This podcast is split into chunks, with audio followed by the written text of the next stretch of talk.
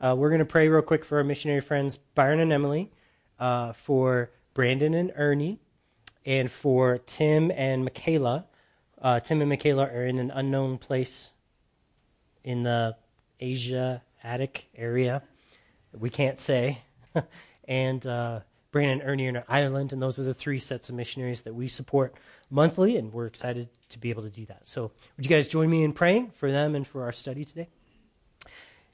Jesus, we come to you now. We've worshiped you. We've praised you. We've received your blood cleansing, Lord, by faith, and we thank you so much that you just love us and have adopted us as your children, and we thank you that we can live in that place of being your children. Lord, we ask that you would bless Brandon and Ernie, Lord, that you would fill them with your spirit and with wisdom, and as they're even ministering to the children out there in Ireland, Lord, that you would raise up a generation through them that loves you, that knows your word. We ask that you use all their gifts, and you bless their marriage and their children, Silas and Ethan. And Lord, we pray that you would pour out all that they need upon them and be mighty for them. I pray they would take great steps of faith. We pray for Tim and Michaela, that you would encourage them. I pray for Michaela's health, that it would be better, that she would be healed from her pain in her back. And we ask that you would give them great fruitfulness and boldness and safety in the place where they're at. And Lord, we pray for Byron and Emily, Lord, that you give them a word especially for us next week. Lord, that we would be encouraged by them. I pray that you would continue using them in their church plant in Ukraine. And Lord, that you would bless Byron as a pastor, give him a pastor's heart and wisdom. And Lord, through the study we have today, I pray that you'd speak to us and change the way that we think. And bless us, Lord. In your name we pray. Amen. Amen. Today we're going to study the eighth miracle of Elisha, and it's called Death in the Pot. Death in the Pot. It sounds like Denver, right? There's death in the pot. There's death in the pot, for sure. But that's actually not what we're talking about today. You could, if that's your application, by all means, take that application and just believe in your heart that there is death in pot, because there is. But that's not our lesson today. But our lesson today, I'll give you the lesson right up front, okay? Bless you, James. The world and the way the world thinks will kill you. But God's word will protect you and heal you from any damage that it may cause. The world and the world's way of thinking. The word of God will clean the mud off. And that'll make sense as we go on. It'll clean the mud off. The way the world thinks, I would call it this, if you want to get super heady, humanistic, man-centered philosophy will kill you. Humanistic, man-centered philosophy. And to dumb that down, to simplify it, because I need things dumbed down for my little brain, the way the world thinks. The way that comes naturally to you and to me, and to everyone who lives and breathes and has flesh and blood. We think just naturally a certain way, but that it will kill you. It will kill you. We are a part of this world. We were born here. We all live here. Each of us have an address in this world. And we've all grown up learning how things work in this world. But a lot of it is just wrong. A lot of it is poison. It's like jumping in a huge puddle of mud. The mud just gets everywhere. And when people look at each other, all we see is mud because it's all over us. We literally don't know or can't imagine a life without living in this mud puddle that we live in this world. But God knows this, and he has graciously provided a solution, and it's called the water of the Word of God. Did you guys ever play in a mud puddle when you were growing up? And then after, I just had Tommy Boy flash through my mind, this hose, washing him off with the hose. And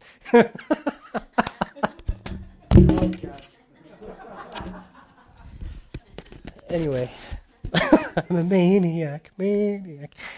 Anyway. Yes, your mom would just get out a hose And she would hose you down if you were just covered in mud as a kid. She'd hose you down because the water did a great job of getting the mud out. And, when you go to the beach or whatever and you have sand everywhere, you go take a shower and there's sand coming off you everywhere. I remember that. Well, that's what the Word of God is for us. And so we're given that image in that verse in Ephesians that we talked about at your wedding a couple weeks ago, where it says husbands are to wash their wives. It says in Ephesians 5:25, husbands, love your wives as Christ also loved the church and gave himself for her, that he might sanctify her and cleanse her with the washing of the water by the word, Okay? So the Word of God is perfect. It's perfect Word. It never changes. Okay? It's not like the advice I get from the world. That advice changes all the time. You know, doctors used to think that letting leeches suck your blood was a good thing and was healthy. And anytime people got sick, many times they would prescribe them leeches. Anyone ever seen a leech? They're disgusting.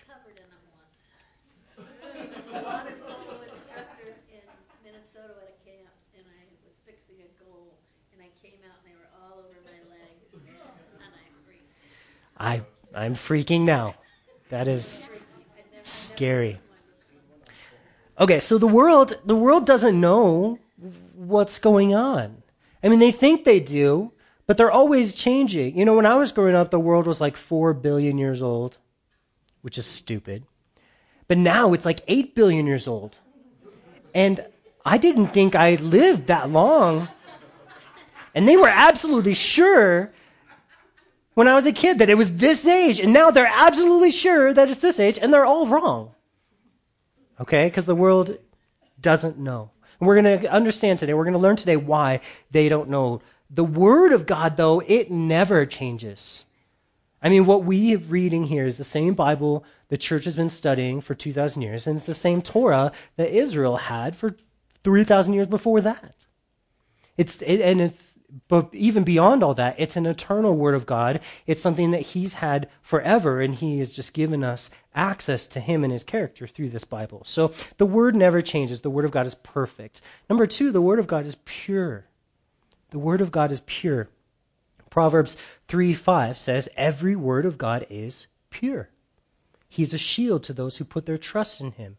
That means that the Word of God is right all the time, and it always has an answer, and its answer is always right. That's what the Bible says about itself. In fact, God says, I'm going to lay my reputation on this.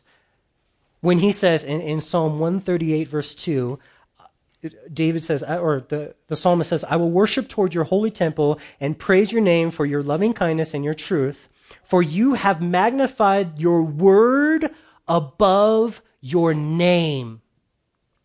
God says, I am so committed to giving you the Word of God in a pure, like giving you everything you need, that I'm going to magnify my word above my very name. And his name is glorious. His name, we sang about his name and all the healing that's in his name and all the wonderful, all the benefit we have from knowing who he is. But he's like, it's even more important that you know my word than my name.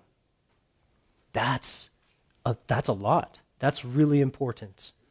So the Word of God is perfect, it never changes, and it's pure. It always has what we need. Well, let's investigate. This is all still introduction. We're doing a lot here. But we're going to investigate one quick topic, one quick area where the mud has gotten all over us, and we're going to see how it has affected the way that we think and the way that we behave, okay? We're going to take our financial life real quick. And we're just going to, you could pick any topic, but we're going to start here today.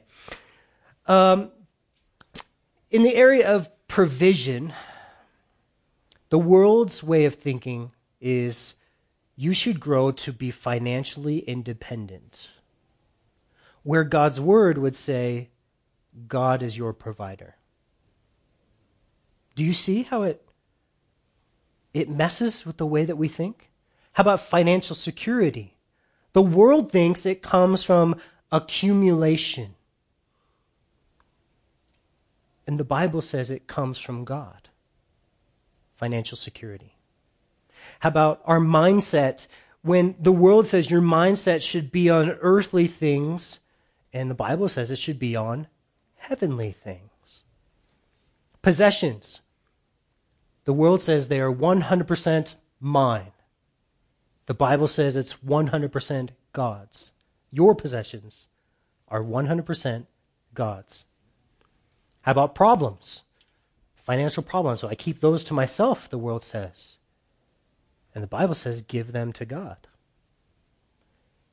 Financial freedom in the world's mindset comes from external circumstances. And in God's way, the Word of God says it's internal peace with God. That gives you financial freedom. Resources, the world says you live from self-resources. God says from the Holy Spirit, you live on the Holy Spirit. How about your talents and your gifts? The world says they are inherited and then developed by you, where the Bible says they're God-given. God gives you gifts and talents. We're to restore our treasures, the world says on earth. We say, or the Word of God says, in heaven.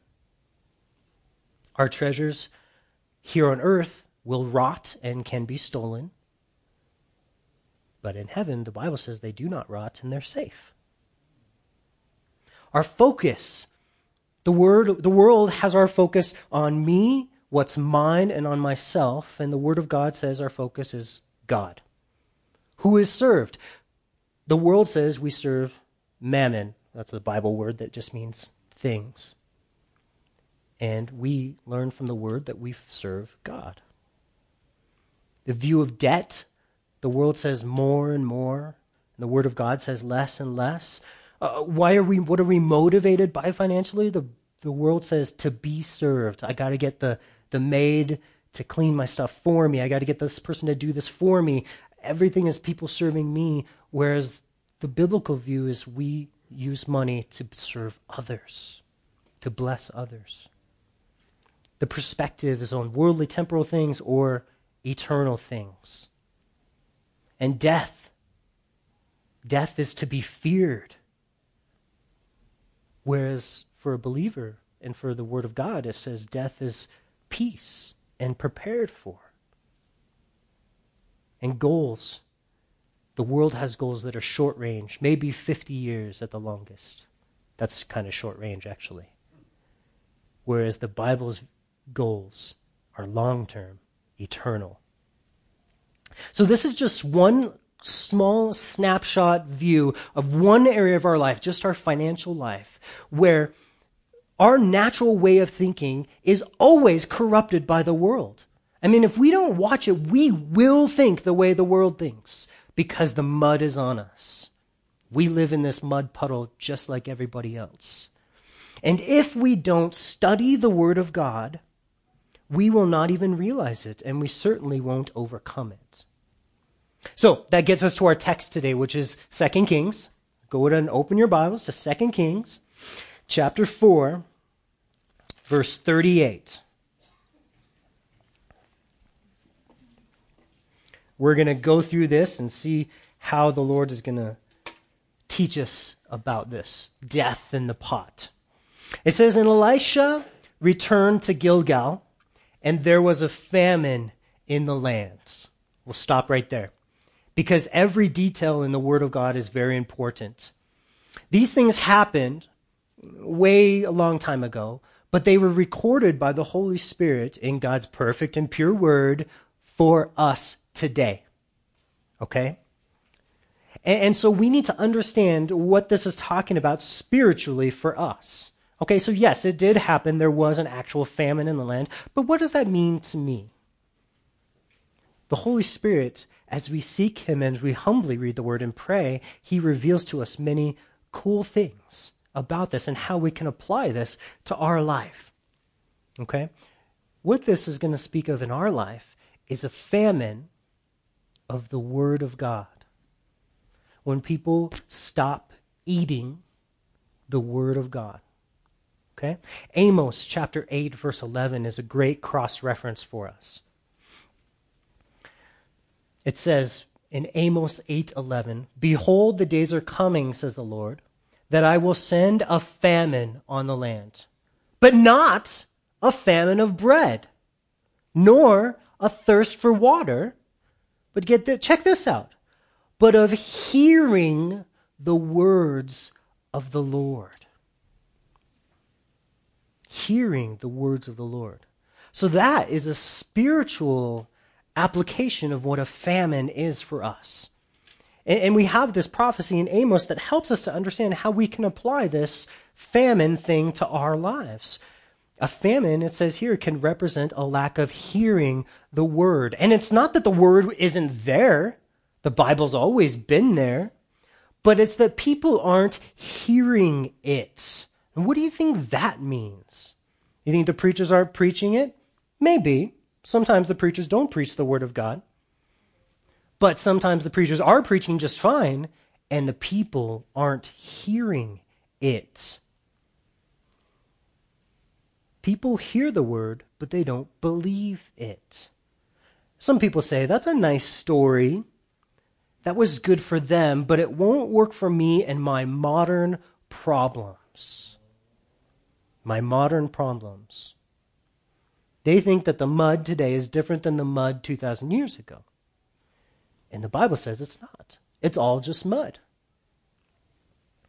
Jesus specifically taught us about this when he was teaching us about the seeds that you plant in different places in Luke chapter 8. And he said, "Therefore, take heed how you hear."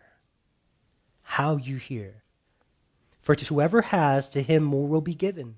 But to whoever does not have, even what he seems to have will be taken away from him." This is his understanding of the Word of God, his ability to grasp the spiritual meaning of the Word.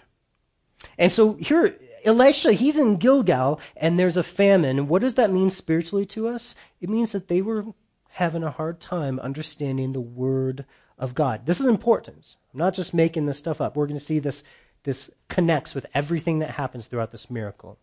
So what do the people of God do when there's a famine? Is there a famine in Denver?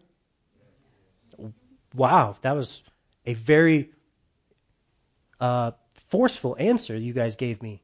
Yes, you believe there's a famine. You believe people are not believing the words of God. Is the word of God being preached in Denver? Yes, it is. There's many good churches with great pastors teaching the word of God. We have two in one building. I love that. Well, what do the people of God, what are we going to do when there's a famine in our city? What are we going to do? Do we give up and lose hope?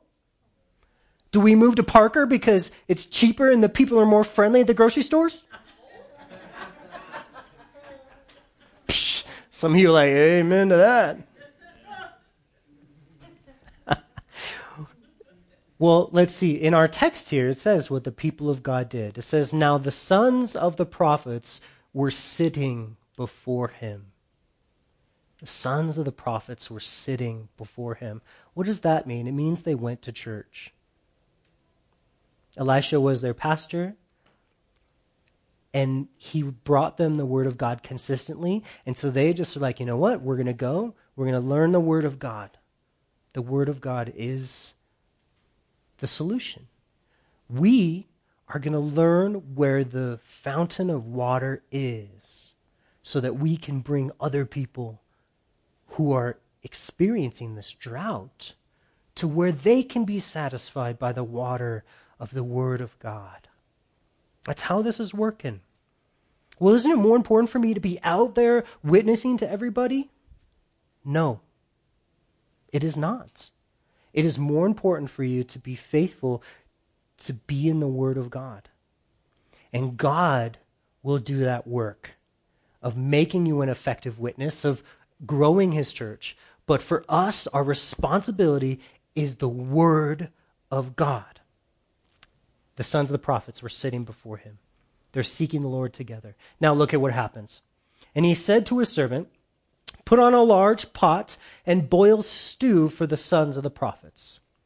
So one went out into the field to gather herbs, and he found a wild vine and gathered from it a lapful of wild gourds and came and sliced them into the pot of stew. And they did not know what they were. Whole bunch of stuff you could say there about weird colored mushrooms and eating stuff you don't know what it is, but hey, it was a famine, I guess. Then they served it to the men to eat. Now it happened as they were eating the stew that they cried out and said, man of God, there is death in the pot. And they could not eat it. So they had picked somehow some poisonous gourds. Didn't even know there was such a thing, but there is. And they're very upset about this. Okay. The word for wild in Hebrew is sadeh. Everyone say sadeh. Now you've learned your Hebrew word for the day. And in Hebrew, it's a word that means the opposite of cultivated. It means wild, or the opposite of a farm. And this word represents the wisdom of the world. You see, stuff is growing out in the wilderness, but it's wild, it's uncultivated. It just grows wherever it wants. And the wisdom of the world is just whatever they come up with. They study, and they think, and they work for it, and they have whole colleges and universities and psychological books, but it's still sadeh. It is wild and uncultivated because it does not line up with the basic foundational truths of the Word of God. You might think, Sean, you're very anti-psychology, and I'm not, actually. I just know the Word of God, the foundations of the Word of God, and if something directly contradicts what the Word of God says, it is wrong. It is sadeh. It is wild. And what will it lead to? Death. Death. There is death in the pot. In the end, this wisdom that the world has, this wisdom that people try so hard and they write their doctrinal thesis and they put it on Facebook for everyone to be impressed by their wisdom, it's just a wild thing to when you compare it to the perfect and pure Word of God. And notice that the people of God, notice here, the people of God were able to discern that it was bad. They call it, there's death in this pot. They yelled that out. But notice, it didn't look bad when they first looked at it, and it didn't smell bad, but when they tried to consume it and make it part of themselves, it was death. Because the people of God, they have been abiding in the Word of God here. These people have been abiding in the Word. They could tell that there was death in this pot. And we sometimes call this the conviction of the Holy Spirit. The Holy Spirit comes and gives us wisdom. Sometimes a discerning spirit. And what this all means just is that when you abide in the Word of God, there's a protection from false doctrine and specifically from the wisdom that the world is trying to spread. Okay? So look what happens. So he said, then bring some flour. Flour. He's not talking about little pretty flowers, is he? He's talking about flour like in what you make bread out of. And put it in the pot. And said, serve it to the people that they may eat. And there was nothing harmful in the pot. So there's the miracle. He healed the death in the pot with flour. The man of God, Elisha, he always knows the solution to such poisons. The flour. The bread is the solution. The Word of God. He knows it's the solution to any problem. I don't need to know what gourd is messed up. I don't need to know what you picked. I know what fixes all these problems. And this miracle is to teach us to rely upon the Word of God to solve the problems that you don't know how to fix.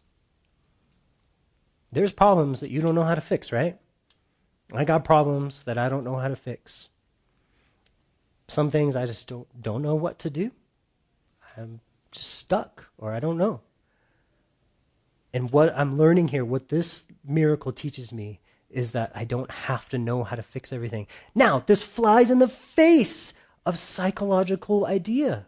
In psychology, the most important thing is to learn what your problem is and to confess that problem and to go back in your past and find out what your problem is. And only then can you get past it. Can you be healed? And the Word of God says that simply is not true. I don't know why you're so weird. And I don't need to know why you're so messed up. All I know is the Word of God is perfect and pure, and it heals, and it's wonderful. And if I put my faith in God and in His Word alone, I will be healed. It works. It works. And as a church, we need to learn to be skillful in applying the Word of God to the daily situations of our lives. And how do we do this? Well, by practice. By practice. In the book of Acts, Paul is traveling around on these missionary journeys, and he stops by all these different places, and he gets to this one place called Berea. And when he got there, he shared the Word of God, and those Bereans were really great. And it says because they were more fair-minded or honorable than those in Thessalonica, in that they received the Word with all readiness, but then they searched out the Scriptures daily to find out whether these things were so. So what they did is they heard the Word, okay, and then they opened up the Bible for themselves, and they sought it out to see daily, consistently. They were willing and ready. They searched the Scriptures. That means that they hoped that their solution was right there in those Scriptures. They didn't look to other places. They said, okay, I hear what you're saying. Now let me run that by the bread, the Word of God. Because God values His Word above His name. And there is no contradiction in the Word of God. So if you hear something on a preacher on TV says something, and then you read in the Bible and you say, wait a second, this says this. Who's right and who's wrong? The Bible is always right. Always. Always, always, always. And doctrine is not that complicated or tricky. And it's not that hard to determine who is teaching correctly. And even the preachers on TV, you can watch and hear, okay, this is good, this is bad. And I'm not saying that you can't ever listen to preachers on TV, but be careful, because it's the Word of God. And as you are responsible to search the Word of God yourself. When we look to the Word alone, when we trust the Word alone, the death of this world, the mud, it cannot kill us. It's a protection. It's like a protection spell. 2 Corinthians chapter 1. Paul says, this world is trying to kill us, by the way, okay? And the wisdom that this world has will kill us.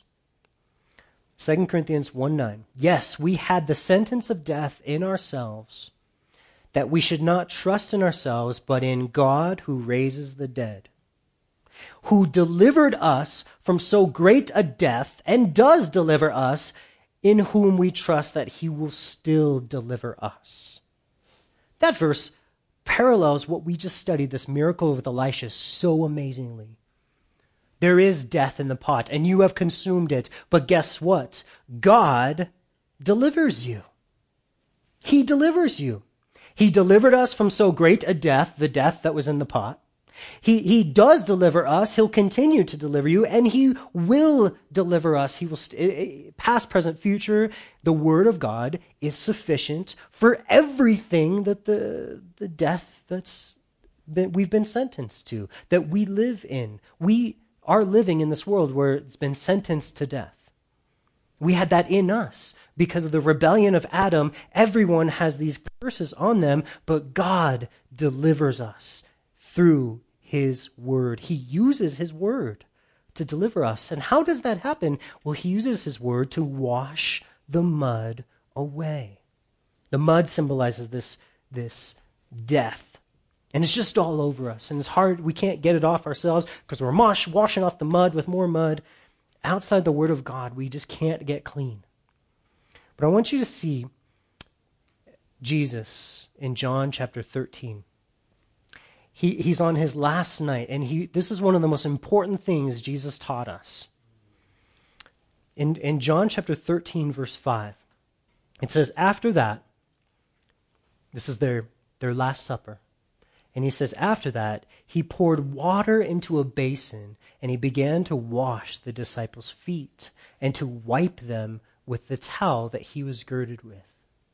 And he came to Simon Peter, and Peter said to him, Lord, are you washing my feet?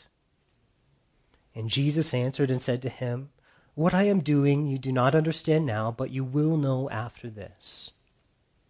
Peter said to him, you shall never wash my feet. And Jesus answered him, if I do not wash you, you have no part with me. Simon Peter said to him, Lord, not my feet only, but my hands and my head. He's all in now. And Jesus said to him, he who is bathed needs only to wash his feet, but is completely clean. And you are clean, but not all of you. And he was talking about Judas right there. So what is this? What is that talking about?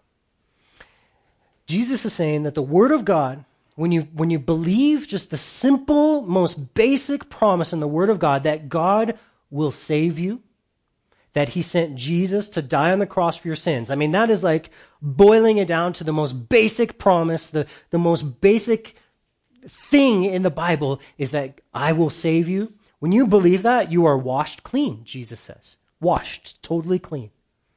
That is enough. You will be saved. You are saved. Done. But this world we walk around in. And that's why Jesus washed their feet. Because your feet is the part that touches the world. And what he's saying in doing this is that as we walk in the world, we touch the world and it gets on us and we get dirty and it starts to influence us. You ever watch a show and realize that it's starting to influence the way that you're thinking? Maybe you have a dream about that show, or maybe you have a friend at work and you start spending a lot of time with that person, and all of a sudden you say a word that you never thought of or that you never used to say before. And I'm not even talking about a curse word necessarily, but it's just a word that they use all the time, that maybe they're from the South or some weird place like that. What happens is we get affected by the word. The dirt gets on us. And that's natural. And Jesus says, I got a plan for that. And I will take care of it. I will wash your feet. The place where you connect and touch the world, I will cleanse it. That's his job. How do we get that to happen? You spend time in the word. You just need to go to him. You just need to go to him and say, Lord, I need to abide in your word and let it cleanse me. Okay? Now, this is where I say all the time, and you've probably heard and you probably know, I'm supposed to read my Bible. I'm supposed to read my Bible. Everyone says I'm supposed to read my Bible. But what's the problem? We get bogged down, right? Because we start thinking, I'm not making any progress. I'm reading this and I don't understand it. I don't understand this. What's going on? What are some reasons why we don't read the Bible? Laziness, okay. We don't realize sin, okay. Distractions. The world, what else? We're tired. We think it's a duty. Okay? How many of you struggle with taking showers?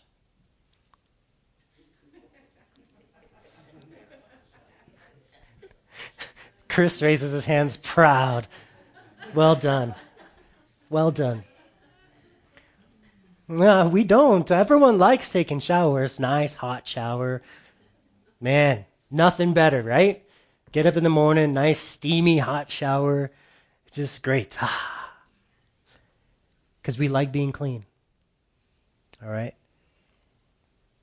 Our soul is the exact same way. When you get into reading the Word of God, and when you're looking to the Word of God, it cleanses you like that daily.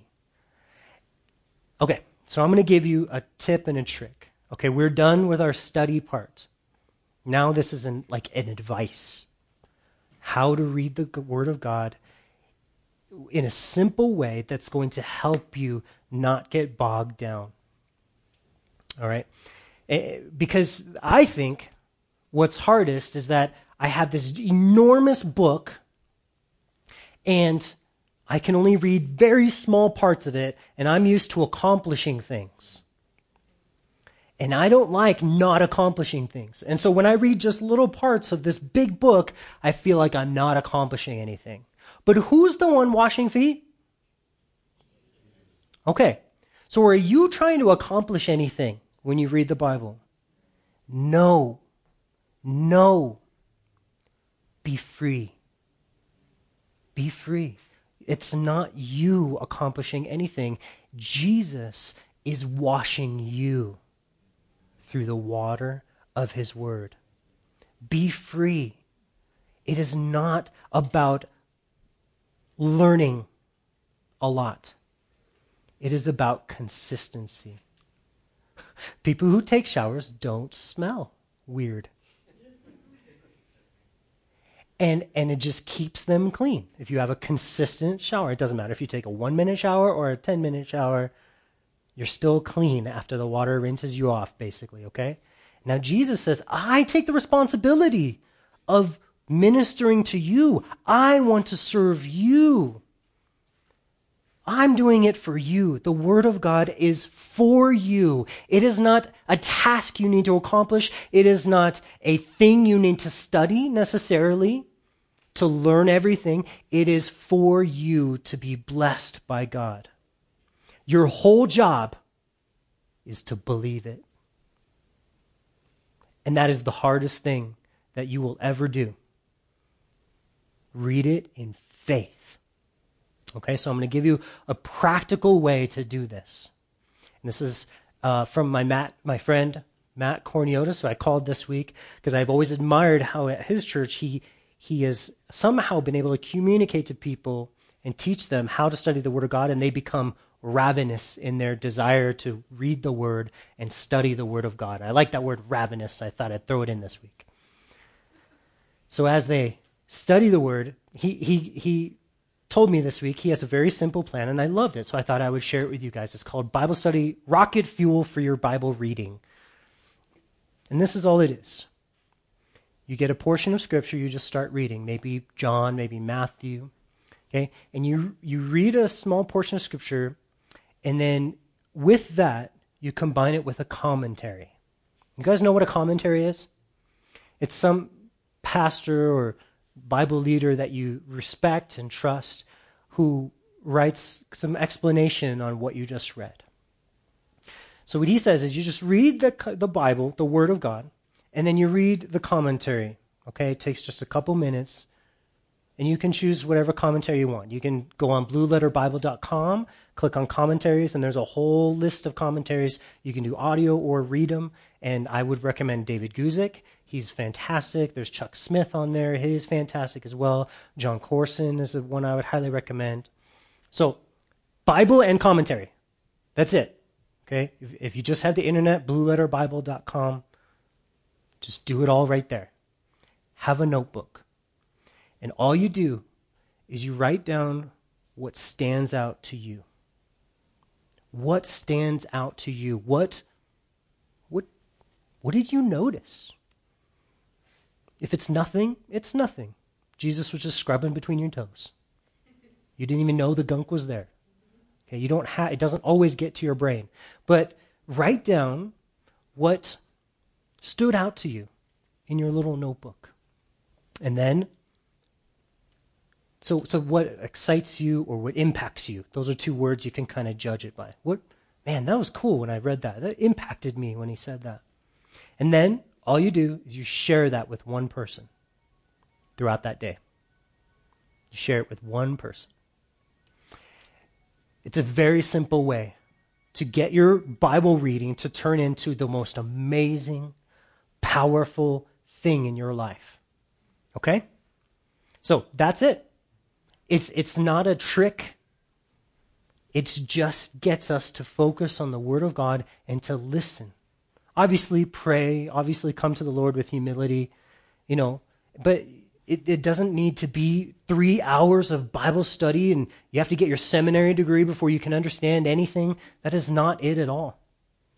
And you can do it anywhere in the Word of God that you like. Okay? All right. So there's death in the pot, but the Word of God, very simply, is all that we need. And it's so cool because Jesus is doing it for us. We're not doing it. We're not figuring out the Bible. God reveals his word to you. That's why you write down what makes an impact to you. And then after a few days, you're going to notice that you have page after page, and after months go by, page after page after notebook of things that God has revealed to you and spoken to you. And then, you know what it feels like? It feels like progress. Real, legit progress. And that is one of the most exciting things is when I hear little comments of the Word of God has impacted me in this way. He's spoken to me this way. And it's the best when you take that one piece of advice, which is share it with one person through that day. Okay? Does that make sense? Was that helpful? All right, would you guys stand with me and we'll sing a song to close our service and love the Lord.